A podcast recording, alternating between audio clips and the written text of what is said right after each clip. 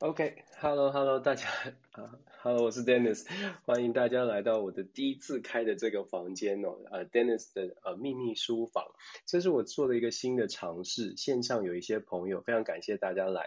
线上有一些朋友可能在 Clubhouse 上面听过我说话，也有在呃，也许在电视上面听过我一些评论或看过一些文章。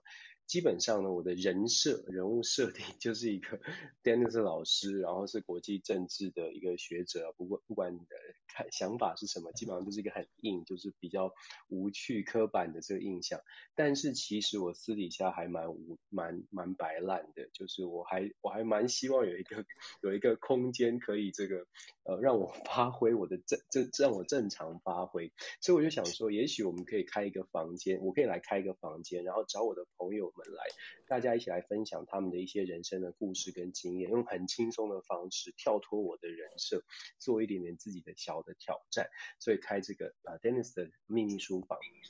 今天第一集我就找到了我的以前的同事，真的好久不见，时间用飞逝真的不是很夸张，因为。就十几年了，十几年没有呃，就是没有见到面的同事，也是前中天新闻的主播麦玉洁，呃，美女主播，也非常低调 低调的美女主播来做我的第一集的嘉宾，非常感谢她捧场，所以呃，我觉得他的故事很有趣，今天我想要跟他好好的聊一聊，然后也跟大家分享，希望希望把麦玉姐比较特别的一面，大家不为人知的一面，让她发挥出来，也希望大家可以看到。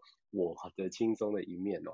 那，Hello 小麦，Hello，Hello Dennis，还有大家好，我是麦玉姐，大家都叫我小麦，所以呃，大家如果不介意的话，也可以这么称呼我。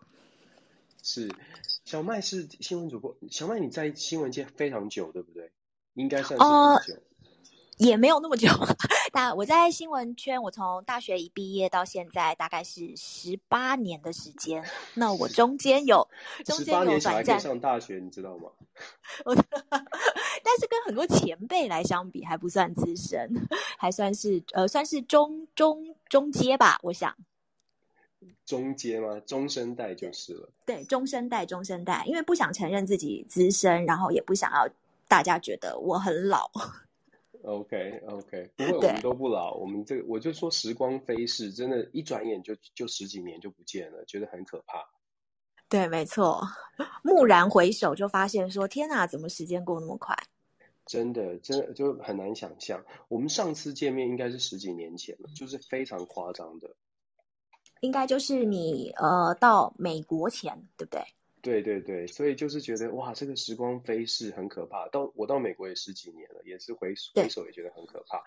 对，我们今天想跟小麦聊一聊，就是也是天南地北随便来，所以我一开始才问你说，你有没有你有没有准备好你的酒精饮料，看看能不能很放松的聊天。Anyway，想跟大家先介绍介绍一下小麦麦玉洁主播呢，为什么我说他是非常的这个平时低调？我真的在从我做记者的时候，我们就看到很多的主播的朋友啊，然后呃线上我相信很多朋友也都常常看到呃主播，主播都很光鲜亮丽，小麦也是如此，就很漂亮。可是我觉得小麦是一个私底下就是一个非常真实的人。所谓的真实是呃怎么说不假掰吧，反正就是一个很真实的。你会跟他跟他相处，你就会觉得说，嗯，这个人是真的，不是会说，我是主播啊，或者是我有什么样的包袱。所以我非常欣赏他的个性。那后来我发现他是母羊座，所以就 make sense 了。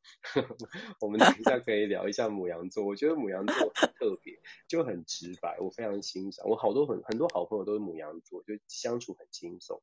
先聊一聊小麦你的成长背景吧，就说。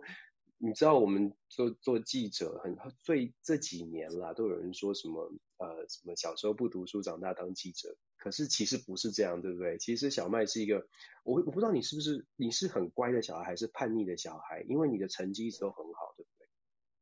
呃，我就是一个很传统，就是台湾社会的长大的小孩子，就是呃，因为就是生长在有联考压力下的，然后成绩一直以来都还算蛮好的。对，然后，但是我就是属于好像，我觉得很容易就是对自己未来比较没想法，所以我就是那种很典型的，呃，联考体制下的小朋友，就是说联考成绩，呃，填志愿的时候我就从第一志愿开始填填填，除非我真的很不想念的科系，然后填填填填填填到，然后分数到哪一个就是念哪一个科系这样子。所以就是那种不是你从小设定的梦想。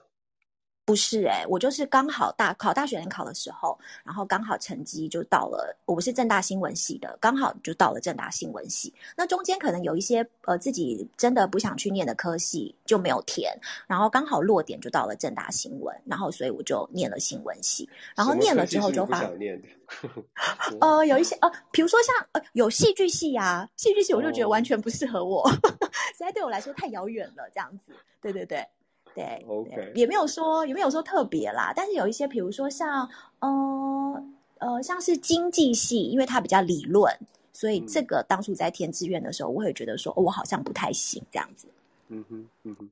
其实你知道我我刚刚说母羊座，其实母羊座有一个特性，我这样讲然后变成星座分析，不是我我认识的母羊座有个特性，就是他们虽然说我不知道我要什么，可是好像我不要什么，好像你你是不是很清楚？就是不能说很清楚，就是说你会觉得说这个我不想要，所以我会赶快避开，就是会会避开自己非常弱的部分。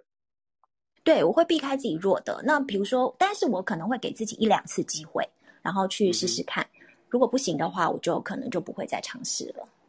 对，因为我刚刚问小麦说要不要要不要跟我一起唱一百热爱让爱上力一百零五度 C 的，他他就说不行不行，他唱歌不行。我就我就当下就觉得说，哎，这是好母羊座哦，就是觉得自己有弱项就就说不要，所以就感有有这种感觉。等一下等一下，我们来唱一百零热爱力一百零五度 C 的零，没有，这个是网友点歌，我觉得还蛮妙的。我 anyway，对，所以所以你不是从小就想当记者，但是你当了记者，因为就一路这样顺顺的，就是呃大学毕业然后就当上记者，然后你就热爱上这份工作吗？还是你觉得说嗯这就是一个工作？嗯，没有诶、就是我念了新闻系之后，然后呃在求学期间好像也就觉得。就是也没有特别的喜欢，但是也没有特别不喜欢。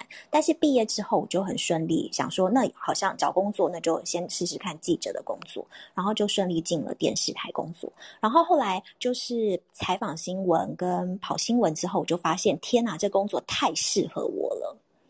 嗯，因为我是母羊座，所以我是一个非常急躁的人。然后我就觉得这个行业很适合我，因为他要在很快速跟很有限的时间当中完成工作。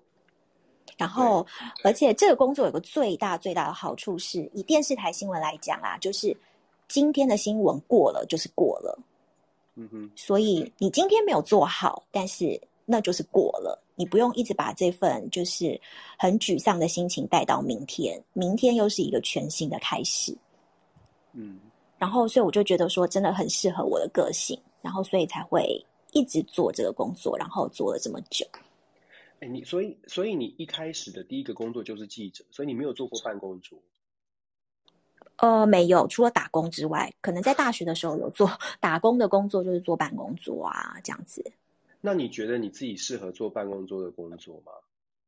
哦、呃，我觉得不太适合，因为 呃，大部分办公 室的工作，它时间会拉得很长嘛，就是你就是一直坐在办公室里面，就会觉得时间过得很慢。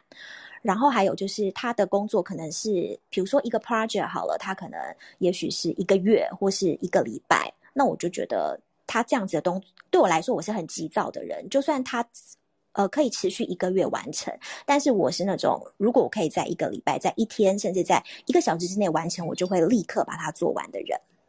嗯嗯，我也觉得，我也觉得做办公桌，其实我自己觉得做办公桌的工作要能够很坐得住，然后做了记者之后，你就会享受到，应该说感受或享受，有些人觉得是享受，享受到那种很快速的生活，然后追赶跑跳碰，其实还蛮兴奋的。我自己当年也是觉得我很满天，每天都追新的事情，很兴奋，就是每天都有不同的事情发生。对，这跟你的个性可能很很很适合。对，然后我就觉得可以出去外面，就是采访新闻，然后而且每天接触到的那个都是全新的新闻。它有也许有一些有一些新闻是延续性的，但是终究来说，每天都有一个新的切点，然后新的议题、新的想法跟看法加进去。那对我来说，就是每天都是一个全新不同的挑战。对啊，就是新闻嘛，就是每天都要有新鲜事。对，讲到新闻，有一些朋友可能，我们刚刚忘记讲说，那个我们是在我们是在那个一家电视台，那个那电视台，我应该可以说就没有打广告，那个电视台是八大电视，就是八大电视，大家可能没有办法想象到。我不知道他说八大电视有新闻呢，我我知道很多人看八大电视都是因为戏剧啊，而且八大以前是最早就是引进韩剧这些的，就说八大新闻跟一般的新闻有什么不一样？你可不可以讲一下？就是我们当年的生活是三节新闻跟二十四小时新闻有什么不一样？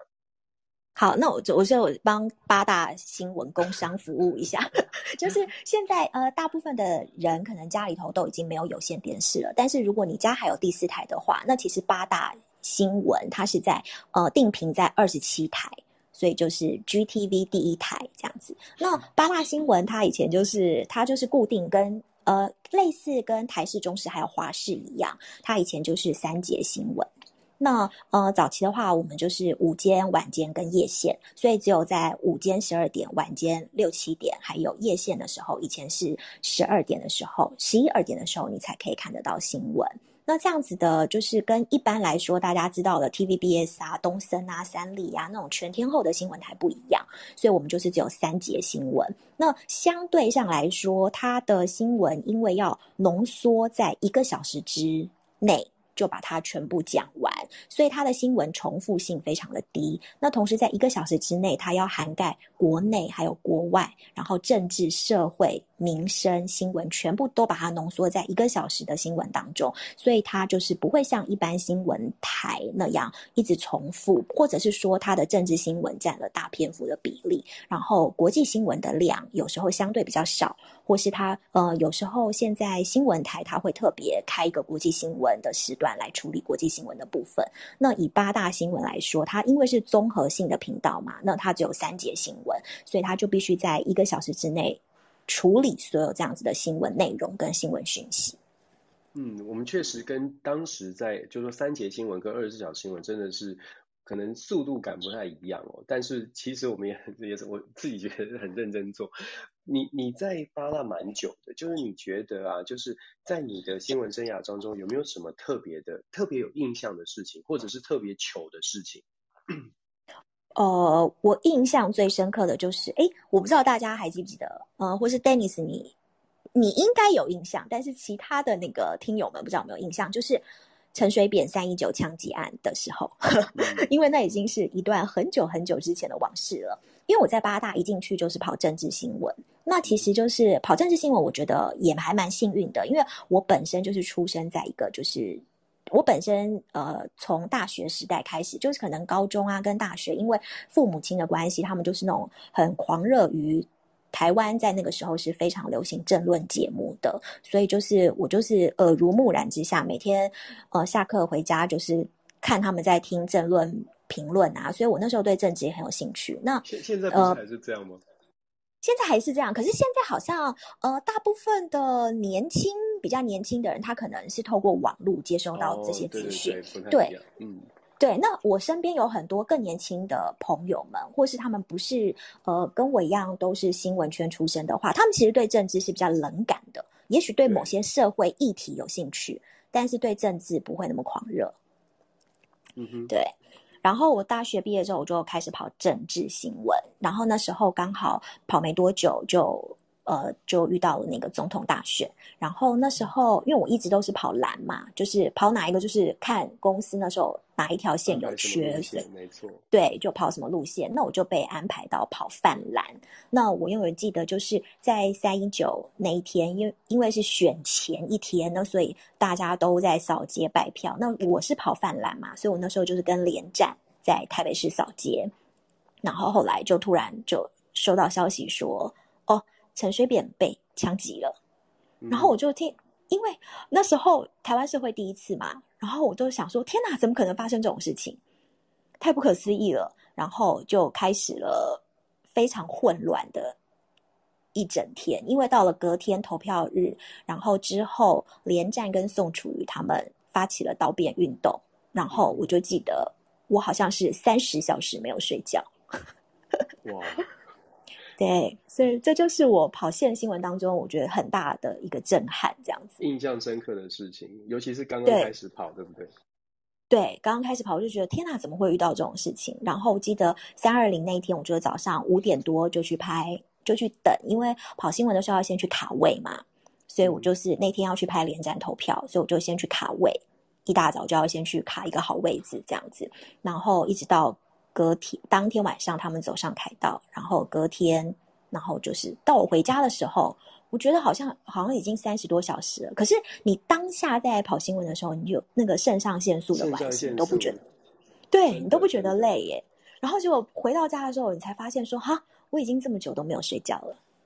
没错，真的在新闻的现场，而且是而且是即时那种大的重大新闻的时候，真的是呃会肾上腺素激发，都都不觉得累。你讲到这个就。激起了我的回忆。当时我进去也是跑政治，但是跟小白不一样的是，我是被被分配到绿营。然后我记得印象很深刻的是，当时不是那个扁案，就是赵建明的事件。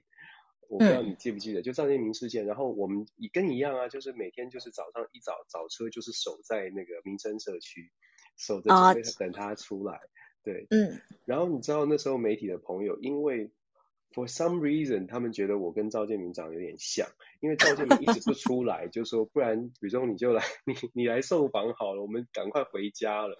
我那时候就觉得 印象很深刻，那真的等很久，然后我们还跟他飞车追逐，因为他从地下室停车场出来之后，哎，讲到这个我就想到小麦你，我相信你印象很深刻的是，应该对八大也很呃，应该是很特色的地方，就是我们有有有。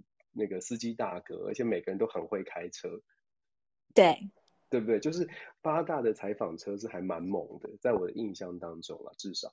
然后当时我们就追那个飞车追赵建明的车，就只有我们追上，就是我们一路在他的车旁边拍，虽然很危险，就是危险危险动作，但我当时第一个，嗯、我当时的感觉就是说，哇，我们的司机大哥好猛哦，就是真的是那种飞车党的，完全紧贴着他的车，哎。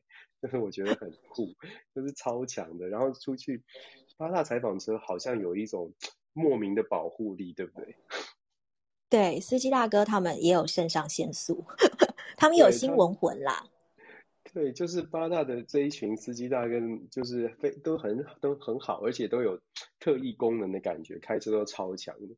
那因为我长得有点像赵建明这件事情，你知道后来我呃刚刚离开记者当呃哎没有那时候还还在哦，就说就当时有个节新闻那个节目，你知道徐乃麟他们不是有那个那个叫做就是骰什么骰子乐，我不知道你知不知道，反正就是击爆骰子乐的节目，就是我还当那种就是就是就是来宾，然后就就说是因为长得像赵建明就被找去上那个节目。哎，你本来没有没有没没有讲的时候，我还不觉得。你一讲之后，我现在脑子一直把你跟赵建明的 样子左右开框，你知道吗？相似度百分之九十。什，么夸？你知道你知道他徐乃麟他们那个节目叫我模仿赵建明什么动作吗？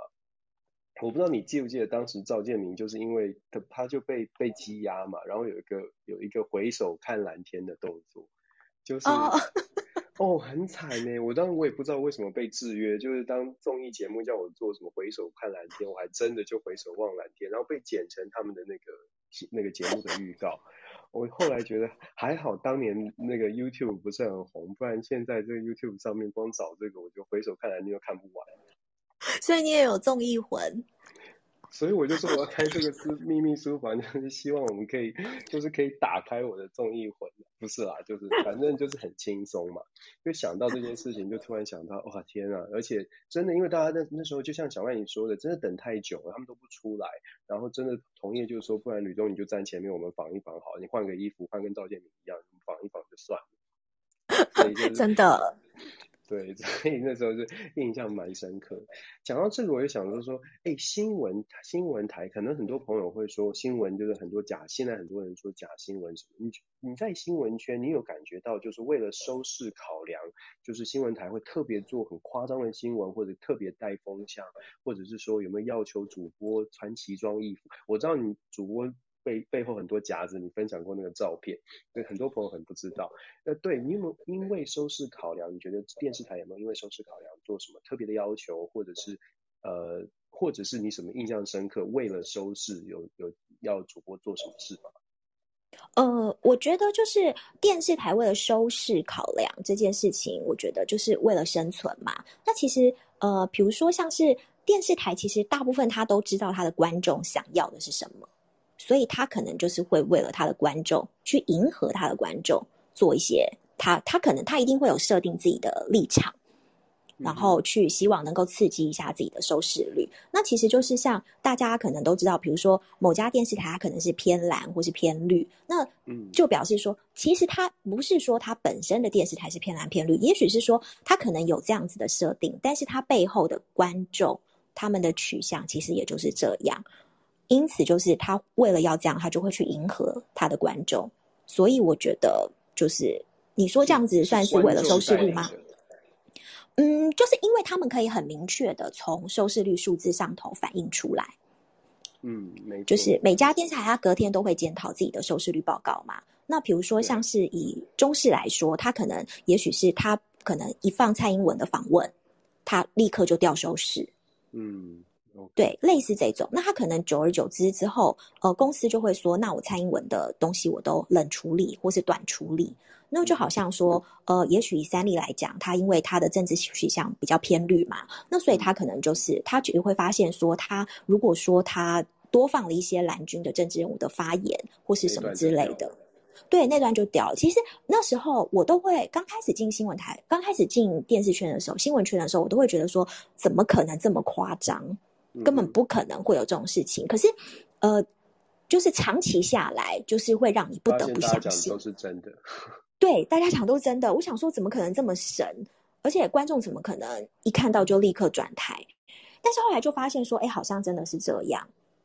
对啊，所以所以我觉得其实有的时候就是它是一个，它是一个因，就是都是相对的啊。就是有的时候观众可能就作为观众会去抱怨说，哎，新闻媒体有偏颇。可是新闻新闻台它毕竟还是要有收视的考量，所以当新闻台看到这些资料的时候，他就会觉得说，那我们就往另外一个方向做，因为可以确保。往特定方向做，就可以确保它的收视，所以都是互相的。这也是为什么我觉得台湾的观众如果越听大众，如果如果真的想要改变这个这个偏颇，如果真的觉得新闻有偏颇的话，也许从自己在收视的观收视的这个角度来说，可能也要特别的稍微去做做自己开始做一些综合的动作。对啊，对。那有时候我们都会觉得，嗯、我们都会说收视率对我们来说好像是一种春药，你知道吗？就是你一看到那个收视率一上来，你就会有一种兴奋感，所以你就是就死命的往那个方向做。对，对。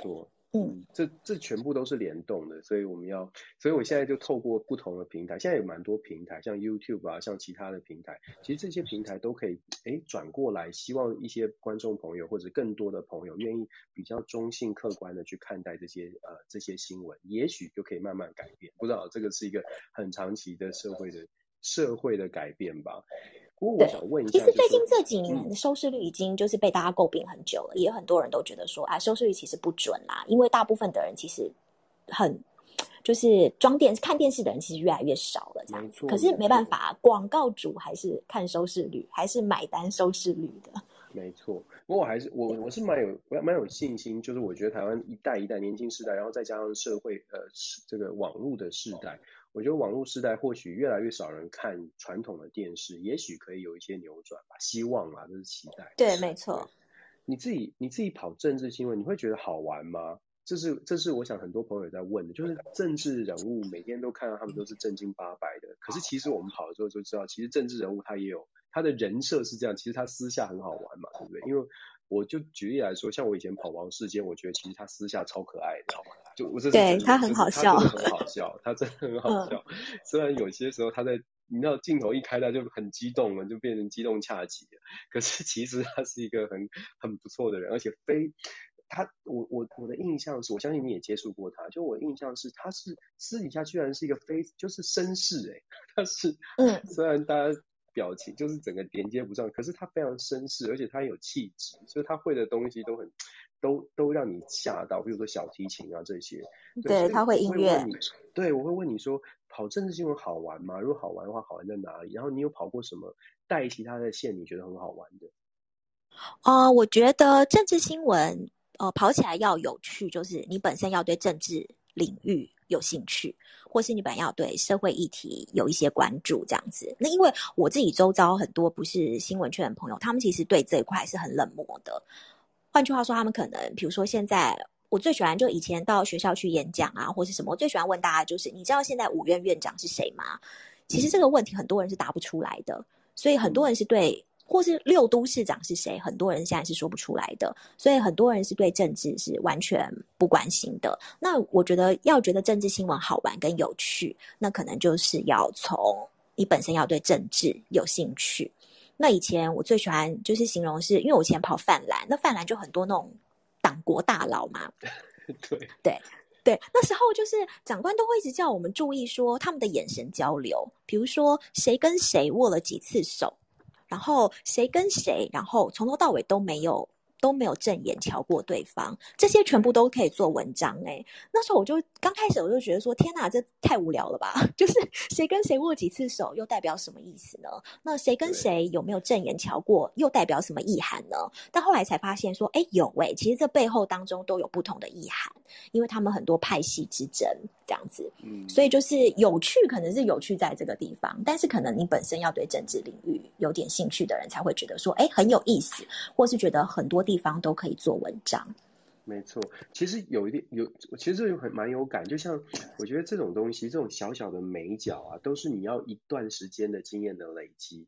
就是政治记者，其实其实在美国，以美国来说，美国的政治记者其实都蛮资深的。就是你越资深，他爆出来的东西就越有趣。就是这些美角，他就可以讲的越仔细。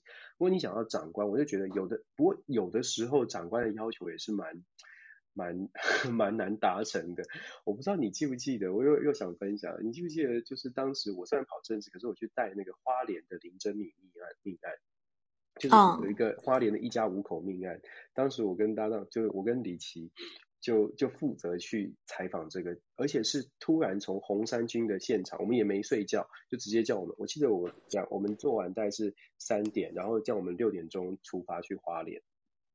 就很疯狂，重点是当时的长官要我们是给我们的指令是找到凶手，欸，哎，就是 就是你会你你在电话那一头你听到就是找到凶手，警察都找不到，为什么我们怎么找到凶手？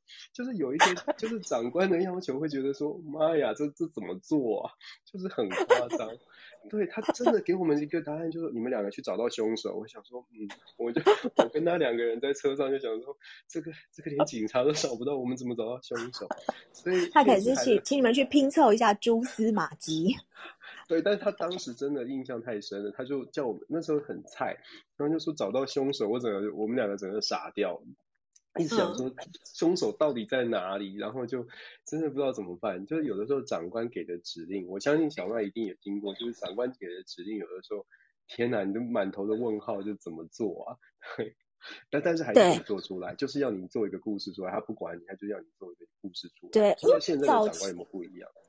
现在其实还是差不多，因为你知道现在还好，现在是因为网络很发达，所以比如说呃，长官如果叫你找什么东西，你可能 Google 一下，或是搜寻一下资讯，可能比较好拼凑。而且现在很多爆料爆料的东西嘛，哦、就爆料社团，所以你可能比较好拼凑。但是在我刚开始跑新闻，我们那早期那个年代，我以前跑新闻的时候，网络很不发达，我之前都是如果要问电话，我是打查号台耶。哦，你还有查查号台的年代？对我大概有一两年的时候，因为那时候大概是在一个交界，然后我还有就是我那时候很记得，我每次什么找不到电话，我都打查号台，然后对，所以我现在想起来都觉得很不可思议。那有时候主管要跟你讲说，你去把那个内湖的陈小姐找出来，就是发生一件事情，他叫你去找内湖的陈小姐。那我想说，天哪，内湖有多少个陈小姐啊？我要怎么找？但是那个时候你就。不知道透过什么管道东问西问啊，然后就一直打电话，一直打电话，就是死命的就把内湖的陈小姐找出来。那如果找不到内湖陈小姐，你可能要找出来内湖陈小姐的朋友的朋友的朋友的朋友，这样子硬扯一下，这样对。没错，其实我觉得当当记者就是呃早，尤其是在稍稍微早一点，现在没有像现在可能脸书，我其实我们我当时进去的时候，连脸书都很不发达，就是网络不发达，脸书不发达，要找人真的不容易。所以长官常常要你做的事情，真的是光从找找人这件事情就就基本上找不到。可是这种寻人任务式的训练，你不觉得也蛮有蛮有蛮有用的？就是会让你觉得，哎，原来这样子可以找到人。哦，对，就是死命，然后厚脸皮，然后不放弃，然后就是完全就是有时候就是在你就要快觉得说我不行了，我真的放弃了，我真的找不到的时候，哎，突然就亮了一盏明灯，然后就找到了。对，就是就是小时候看那个阿亮的寻人任务，后来当了记者之后，发现原来这个是有一种技能，而且是真的可以，真的可以找到，至少找到周边的人，或者是有相关的人，脑袋就要一直转，一直转。我觉得这个是蛮不错的训练哦。其实年轻时候当记者真的是也是不错，真的是不错的一种生活的生活的体验。我们讲到年轻哦，我就想说。接下来问关于呃引引申延伸的，就是跟跟人生比较有关的。小麦其实，在新闻的过程当中，从事新闻工作过程当中，你曾经留职停薪去追求，我不知道当时你是追求梦想，还是想要呃这个这个充实自己，你跑到国外去念书了，对不对？对，其实我因为我工作算是我觉得啦，就是说我有遇到赏识我的主管，然后我工作其实也算。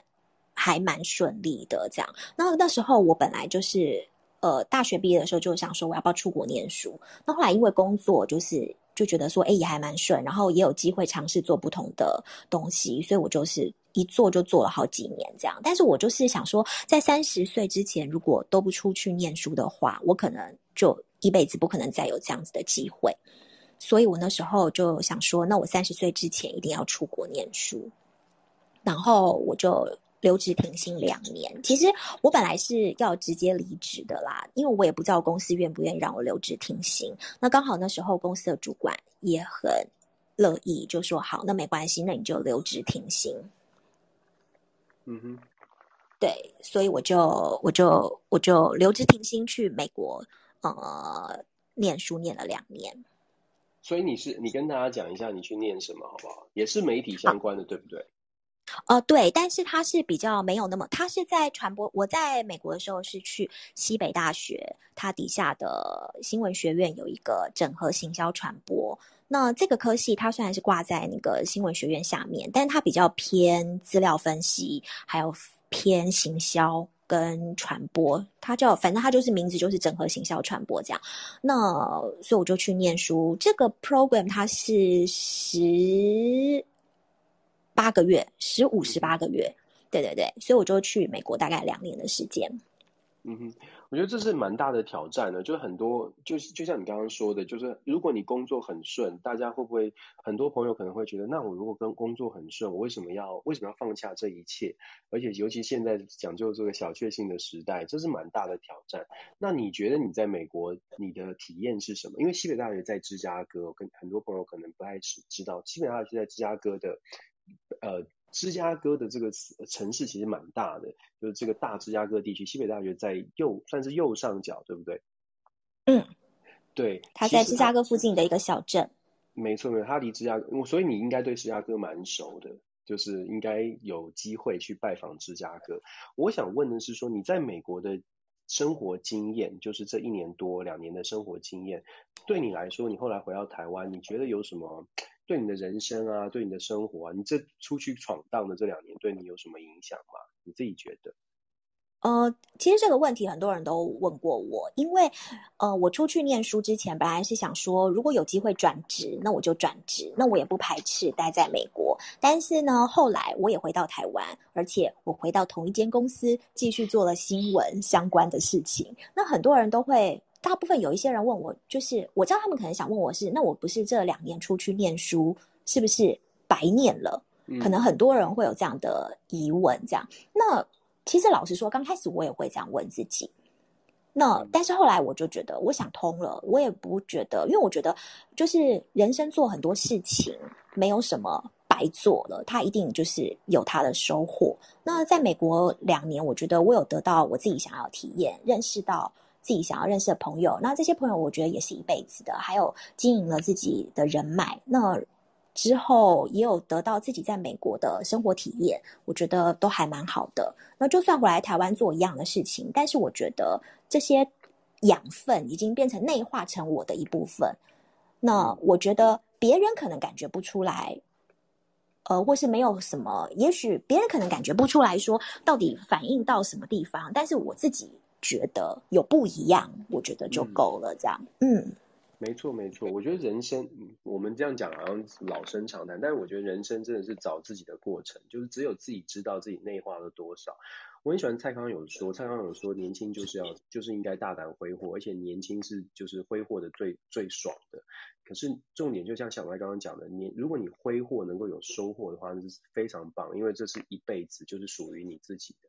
但我知道小麦在海外生活最大的收获，其实。不是，不是在工作或者是这个，其实是在你的生活当中，你找到了人生伴侣，对不对？对，因为就是很多人都问我说，你在国外最大的收获是什么？那我想说，我回来台湾又没有换工作，也没有换公司，那什么都没有。那你要说我回来台湾就赚的钱更多，好像也还好。那后来别人问我这个问题，我就想说，好，我仔细想一下，那就是找到我老公。这很棒啊，这多多浪漫的故事，对不对？对，那我可是我怕很多人就会觉得说，哦，有很多人是不是出国念书，就是抱持着找男女朋友跟伴侣的心态，会这样吗？嗯，我我觉得每个人遇到的状况，不是每个人都可以很顺利找到人生伴侣啊，尤其在在国，不过在国外蛮容易，就是就是就是认识还不错的对象是真的，再加上国外的生活、哦、圈子比较小。嗯、不过我想说的是，如果大家有 follow 小麦的话呢？呃，欢迎大家 follow 小麦，不管是在 Clubhouse 还是他的脸书的专业哦，大家会发现就是他，我觉得很特别的是，虽然我十几年没有见到她，但很特别的是，她跟她老公的生活是一个非常，对我来说是非常非常奇怪的。我还应该是说特别，我还特别问她，就是这是真正你们的生活吗？因为她常常分享她跟她先生之间的对话，都是那种都是互相。我这样讲，互相吐槽，互相耍白烂，然后我就想想说，有可能每这个生活当中真实对话都是这样吧？所以小麦，你是不是说一下，你跟你老公的生活是真真的生活当中就是互相打打闹闹，而且这么久还是这样吗？对耶，因为我我我老公是哦，他是他是科技业的，所以他就是呃，他就是理工理工科男生，他讲话真的很机车哎，就是我就觉得说 他睡觉了是不是？对他，他在楼上陪女儿睡觉，就是我就觉得说他讲话真的很机车哎，但是我后来就觉得说天哪，但是为什么他讲话这么机车？可是每次他讲话我都觉得很好笑，可能别人不觉得啦，但是可能就是这个来对我来说就就是我的笑点这样，所以我们婚姻生活才可以维持这么久。是，你知道讲对，就是他。我知道他是天平男，你知道母羊母羊女啊，这个就是有点乱星座乱乱说。我听说母羊女最喜欢的男生就是要那个幽默跟运动型，你觉得他是吗？哎，你这样讲他是哎，没有他的幽默可能就是我我觉得他蛮幽默的啦，但是其他人我不知道觉不觉得。就是你觉得机车这个部分是你觉得也有也是幽默的机车就对了。对啊，而且他的。对他的那种机车，他都只有针对我，他不会去，他不会去讲别人。所以，如果平常人遇到一般的朋友跟他见到面的时候，不会觉得他机车，他会，他会很很很很客气，是不是？呃，熟呃，如果说是我们熟的朋友，他还是会很机车。但是如果说是我的朋友的话，他不会，他可以就是一，如果他跟我的朋友一起去吃饭，他可以从头到尾都不讲话。哦、oh，OK，对，但他有在听。那刚刚因为就是要跟 Dennis 聊天嘛，所以我就在想说，哎，那如果你问到我这个问题，我就跟大家分享一个我觉得我老公很机车的一段对话。好啊，好，就是前前一阵子的时候，那时候台湾有一个民进党立委，就是王王姓立委，他不是跟党内的一个议员同党籍的议员，就是他去租他的房子嘛。嗯，对，对对对，我就不影射我，因为我不是重点，不是在讲他们。那因为这件事情真的在台湾闹得有点大，这样子。那我有有一天，我只是问我老公说：“哎，那你你有在 follow 这个这件事情吗？”这样子，你有在 follow 王姓立委他去借助别人家的事情吗？然后我老公就说我没有在 follow，因为我对这个人没有兴趣。嗯，然后我接着就问他说：“那如果有一天你看到媒体上面写说台湾女主播麦玉洁借助某某某某男性什么什么什么人家的话，那你会点进去看吗？”然后我老公就立刻说他会，然后我就说哦。所以他他有兴趣嘛，对不对？然后我就问他说：“为什么？”对，在乎我，在乎我说：“那为什么你有兴趣？”他就说：“因为我要点进去看看是谁眼睛瞎了。”真的 OK，这是这就是你们生活真实的对话就对了。对，然后那时候我就觉得说：“天哪，你真的是太机车了！”但是我又觉得很好笑。哇，这哎，好，我我放我放闪完毕了，这样算放闪吗？这样算算算算算是一种放闪，这样算吗？好。我觉得算，我觉得算，但是所以他是，所以你觉得他这是一种吃醋的表现吗？不会啊，他完全不是吃醋，他就是真心的。他完全，所以在交往过程，他完全没有觉得，哎，美女主播，然后他没完完全没有因为你的美色觉得骄傲吗？或者是完全没有觉得说带我老婆出去很体面这样？他不是完全不会，不会耶。不会当不会不会跟人家，他就是他没有他没有把我当一个，他没有把我当他没有把我当美女看，也没有把我当主播看，就把我当一个平凡人这样。对，牡牡羊女对天天天平男蛮特别。如果如果这样讲的话，应应该如果说如果星座是准的话，你们两个性格应该是相反的。对，因为我话很多，他几乎都不讲话，所以他都会觉得我很吵。Okay. 然后，比如说我重要相处模式，对，比如说我赖他，那我就会打很多很多字嘛。嗯、然后他永远的回答都是好，OK，就这样，就感觉不到情绪。对，感觉不到情绪，就每天每次都是这样子。那在家也是，我讲很多很多话，他都说嗯，哦，就这样，就据点了。这个好处是不是这样吵架吵不起来？对，因为他就是他就不会理你，他就走掉了这样。OK，所以你们是在美国认识的吗？你们是在就是在那个 program 在美国念书的时候认识的？对，他比我早去，然后所以我们就学长学长照顾学妹。对对对，那时候他有车嘛？你知道在美国没车很天哪！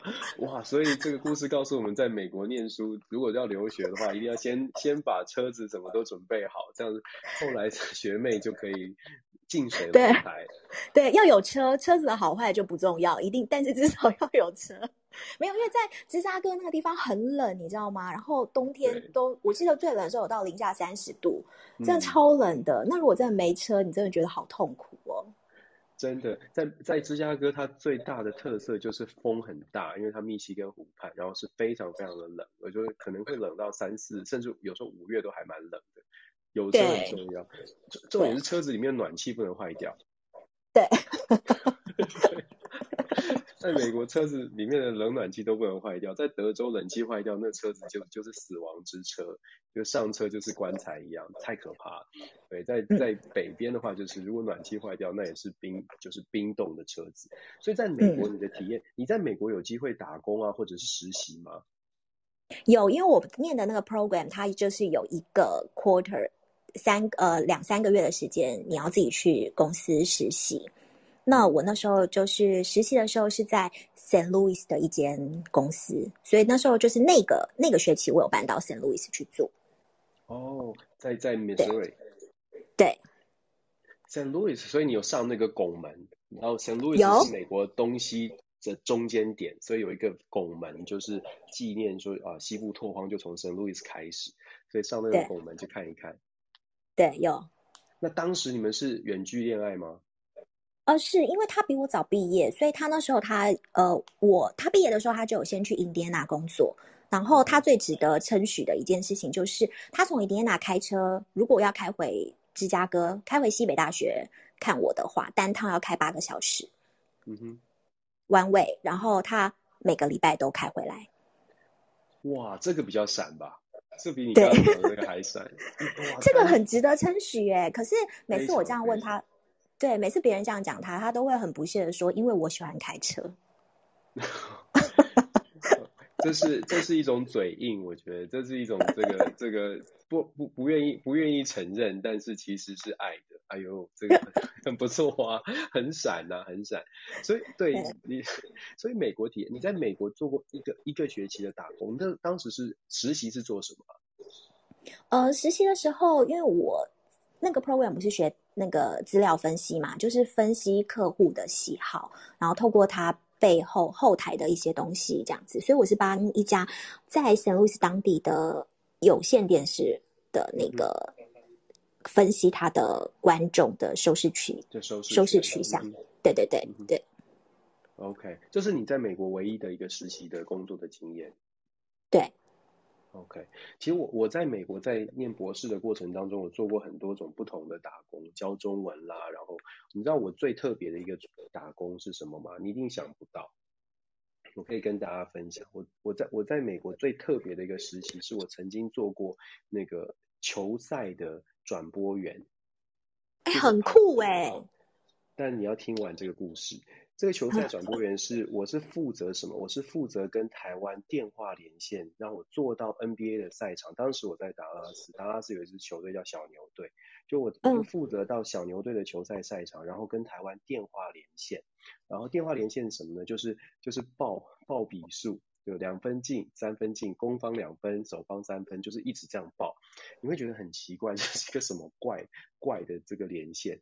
这个连线是我后来知道，就是就是我其实我不知道他们要干嘛，他们只叫我这样报。后来我知道那是线上赌博网站，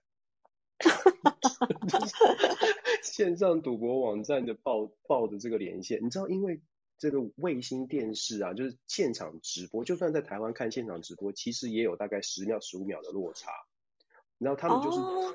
所以线上赌博网站它就是有这种现场的转播，就报分员，然后让你让他们可以早一步跟会员讲说，哎，几分赌赌比分这样子，所以就赚这个秒差，他们很厉害。我后来才学的，就是也不是学啊。球赛门票钱谁出啊？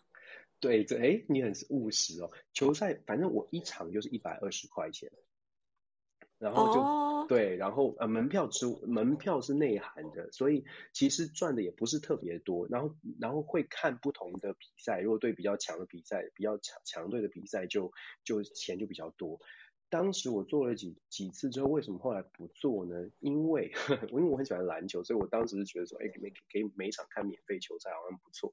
后来不做是因为我有一天在连线的时候，就两什么攻方两分，守方三分，然后就听到另外一边有那个乒乓，就是对方被抄的声音，然后他赶快挂 电话，害我觉得很害怕。你知道，就觉得应该会循线找到我吧，吓死我了！那时候很可怜的留学生就吓死。你透过什么管道？找到这个工作的，我觉得很酷哎。我跟你说，就是这这对真的是很酷。就是我当时的 Facebook 还没有那么多管制，当时在零八年那时候 Facebook 还反正什么讯息都有。然后在在美国念博士班的时候，就有也是类似那种达拉斯的社群，然后就开始有人就是在在问说有没有人想打免费看球。就是这个就吸引到我了嘛，对，有个人想免费看 NBA，、oh. 然后我就联系，然后就发现哦，原来免费看，他就说免费看 NBA 很简，哎，他还要经过审查哎，然后你知道审查什么？就是面就是面等于是有点线上的面试，当时也不是视频，oh. 就是电话面试，就是电话的这个这个 interview，然后就想你要口齿清晰啊，然后后来结果我得到这个工作是因为我做过记者嘛。啊，瞎报，所以这个，所以你说记者的这个人生经验可以可以帮助你增强很多技能，包括你去当赌博网站的报分员。那总之就是这个事情是我觉得人生当中又是一个又是一个这个这叫什么成就解锁吧，反正这也不是好成就了。那我蛮好的，蛮好的。你讲到十级，我就想到这个曾经有的经验，真的在美国太多了，对。太怪，之后还可以跟大家分享更多。我们讲一讲，就是说你的你现在有小朋友吗？你的孩子几岁？现在？好，我有一个女儿，然后她现在是八岁，所以在今年的那个暑假过后就要升台湾的小学三年级。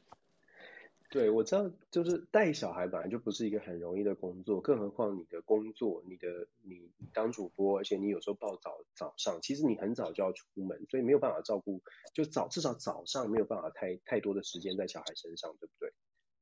对，其实就是因为我工作时间一直都蛮长的，那、嗯、呃，就是我觉得，但是我很感谢啊，就是说我在小朋友出生之后，就是我的公婆蛮帮忙的，所以其实我靠他们靠很多这样子，就是他，因为他也住在我们家附近，嗯、所以就是只要需要他们就是支援，然后他们都二话不说都答应这样，所以我常常就是跟别人讲说，婚姻生活能够维持到现在，是因为有我公婆的帮忙，真好，真好。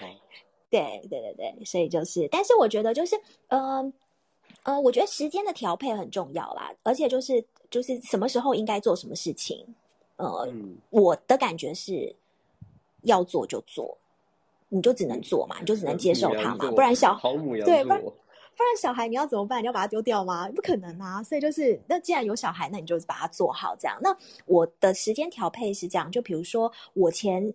我小孩在三岁之前，我老公是在新竹工作，所以他一个礼拜回来一次。嗯、那三岁之前，就是我变我变成说我下班之后是一个人带小孩。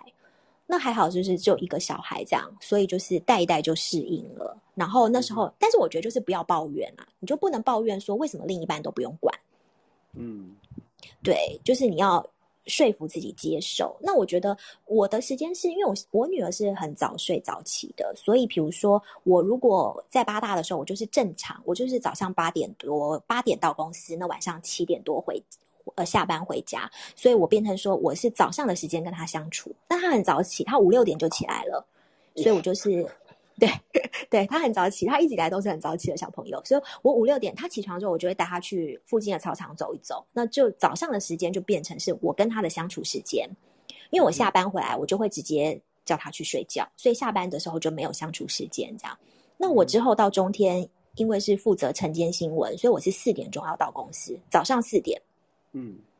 所以我就是三点四十分起床，但是好处是我下午一点钟就下班了，所以那个时候变成我跟我女儿的相处时间就是变成她下课四点下课之后，然后对，四点下课之后，那我就会我也会呃提前就是让她吃晚饭，所以四点下课之后我就会带她去公园，然后我们就会吃晚饭，然后也是一样七点多就睡觉，所以我觉得那个时间是可以调配的，就是看我有什么时间跟她相处，那我们就互相做个调配。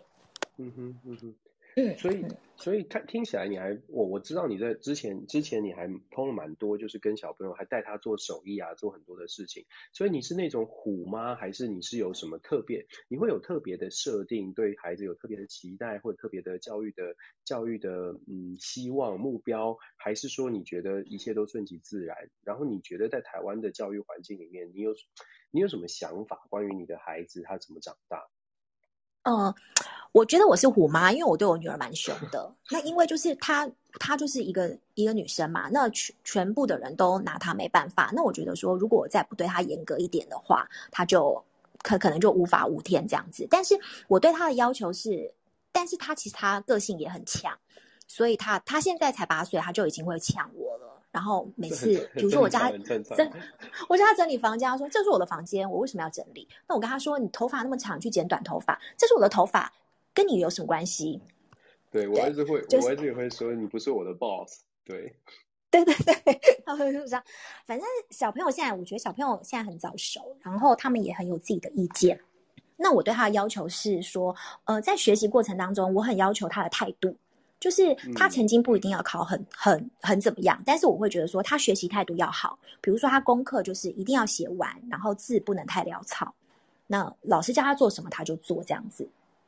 嗯哼，对，所以我觉得是态度。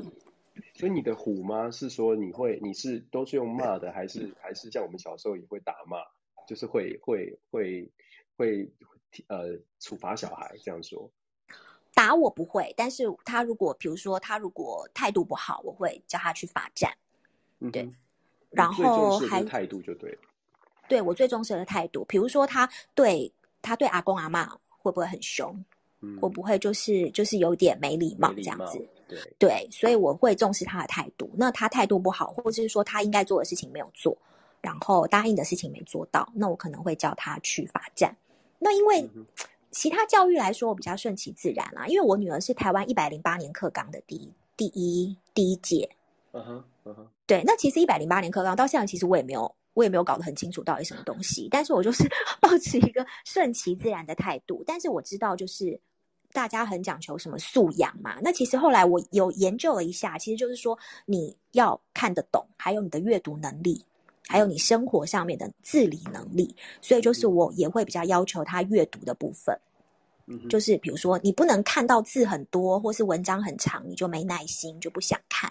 那生活处理的部分，就是我会带他做，我有空的时候啊，就会带他多尝试一些东西，比如说做菜、烘焙，我都会带他一起做。那比如说，呃，我们也就是会从事很多的户外活动，就尽量让他，因为我觉得现在小朋友他接触三 C 啊、看电视，这些都是势必的，因为他们就是一个三 C 的年代。的年纪嘛，所以我对，那我就只是利用一些时间，除了这些以外的时间，然后带他做一些户外活动，比如说我们会很常去露营啊，在疫情还没还没之前啊，很常去露营啊，然后假日会打球运动啊，类似这些的。所以你们是那种不只是在旁边陪伴，而是而是会就是用身体力行，就是你刚刚讲的什么露营啊、运动啊，你都不是只是在旁边就是帮他摇旗呐喊，而是你自己会做对不对。嗯，对，因为呃，之前其实我看一本书嘛，就是其实像很多在国外啦，很多那种 ski mom，就是他带小朋友去上滑雪课，但他没有滑，他坐在旁边看。对，就是其实台湾也是，比如说带小朋友去上游泳课，但他坐在旁边，他坐在岸上滑手机。那比如说带小朋友去上直排轮课，他没有，他就在旁边等待。那其实刚开，后来我会觉得说，哎，这样其实蛮有一点浪费时间。就是我等他上游泳课，我划手机划一个小时。我会觉得有点浪费时间，所以后来我们的做法都是，如果我女儿去上游泳课，那我我跟我先生，我们两个都会下去游，我们两个就在旁边游。嗯，对。那比如说他去打球，或是他去做什么事情，我们就是都一定会做那件做那个运动这样子。比如说有时候他说他想去公园玩嘛，那我们就觉得说，因为我们只有一个小孩，那就觉得说，那我跟我先生我们是轮流陪。比如说他去公园玩的时候，我就会去跑步。嗯哼，我就在公园附近跑，或是绕着公园跑。那我也有运动，那他也有玩到。那之后我再跟我先生换，比如说我先生想要去干嘛，那我再跟他交换这样子。时间调配，然后整个 team work 跟夫妻之间的 team work，还有就是带。陪在小孩旁边跟他一起做，我真的觉得有差。其实，在美国也是这样，大部分的大部分的父母，如果你真的要跟孩子的关系是比较好的话，就像你刚刚说的，打球就是要下去跟他打，不管是接球啊、打篮球啊，就是要自己在他旁边做。其实这个是蛮重要的。我自己也是，我也是要努力的这个方向，就是要就是如果要他们避免三 C 产品的方式，其实就是要真的跳下去跟跟他一起跟他一起做这些事情，差别蛮大的。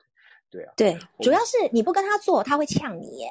他会说你：“你都没游，你干嘛叫我游泳？你都没去，怎么样？你为什么叫我去上游泳课？”那就这样。所以为了要堵他的嘴，我就觉得说：“好吧，那这样我也可以运动到嘛。那你也可以，就是无话可说，就是我们一起去做这件事情。”所以现代父母除了就是就是呃人生经验之外，你还要确保你的体能条件还不错，就是 才能才能保障，就是说你可以跟小孩一起互动。对，所以小我知道小麦现在是在休息当中哦，刚刚结束前面的工作。你你自己觉得你的下一步，你你有没有什么样的规划，或者你有什么样的想法？你要你要做什么样的事情？到目前为止。嗯，我还没有一个很明确的想法，但是我觉得应该也是有蛮大的几率重再重新回到新闻圈。那这段时间我就觉得说，就好好休息，然后呃，再想一下自己可以做什么事情。比如说我这段时间就呃一直很想尝试做 podcast，那刚好也有朋友邀请我。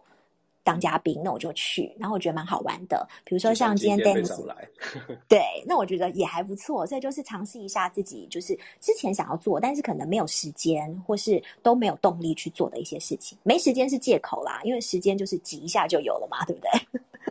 有，我知道有有对很多东西都是挤一下就有了。对对对 对对，真的是这样。所以今天我们线上，我刚刚有一百多个朋友，那我们线上这个也很快的聊一个小时。我不知道小麦你介不介意我们找几个朋友？如果有朋友要想要问问问问题，直接互动的话，我们是不是可以开放一两个人？好，没问题。好，如果你在下面的听听众朋友呢，线上的朋友有想要跟我们互动的话，可以欢迎举手。然后我知道那个我刚刚问了，就是小麦会不会唱歌？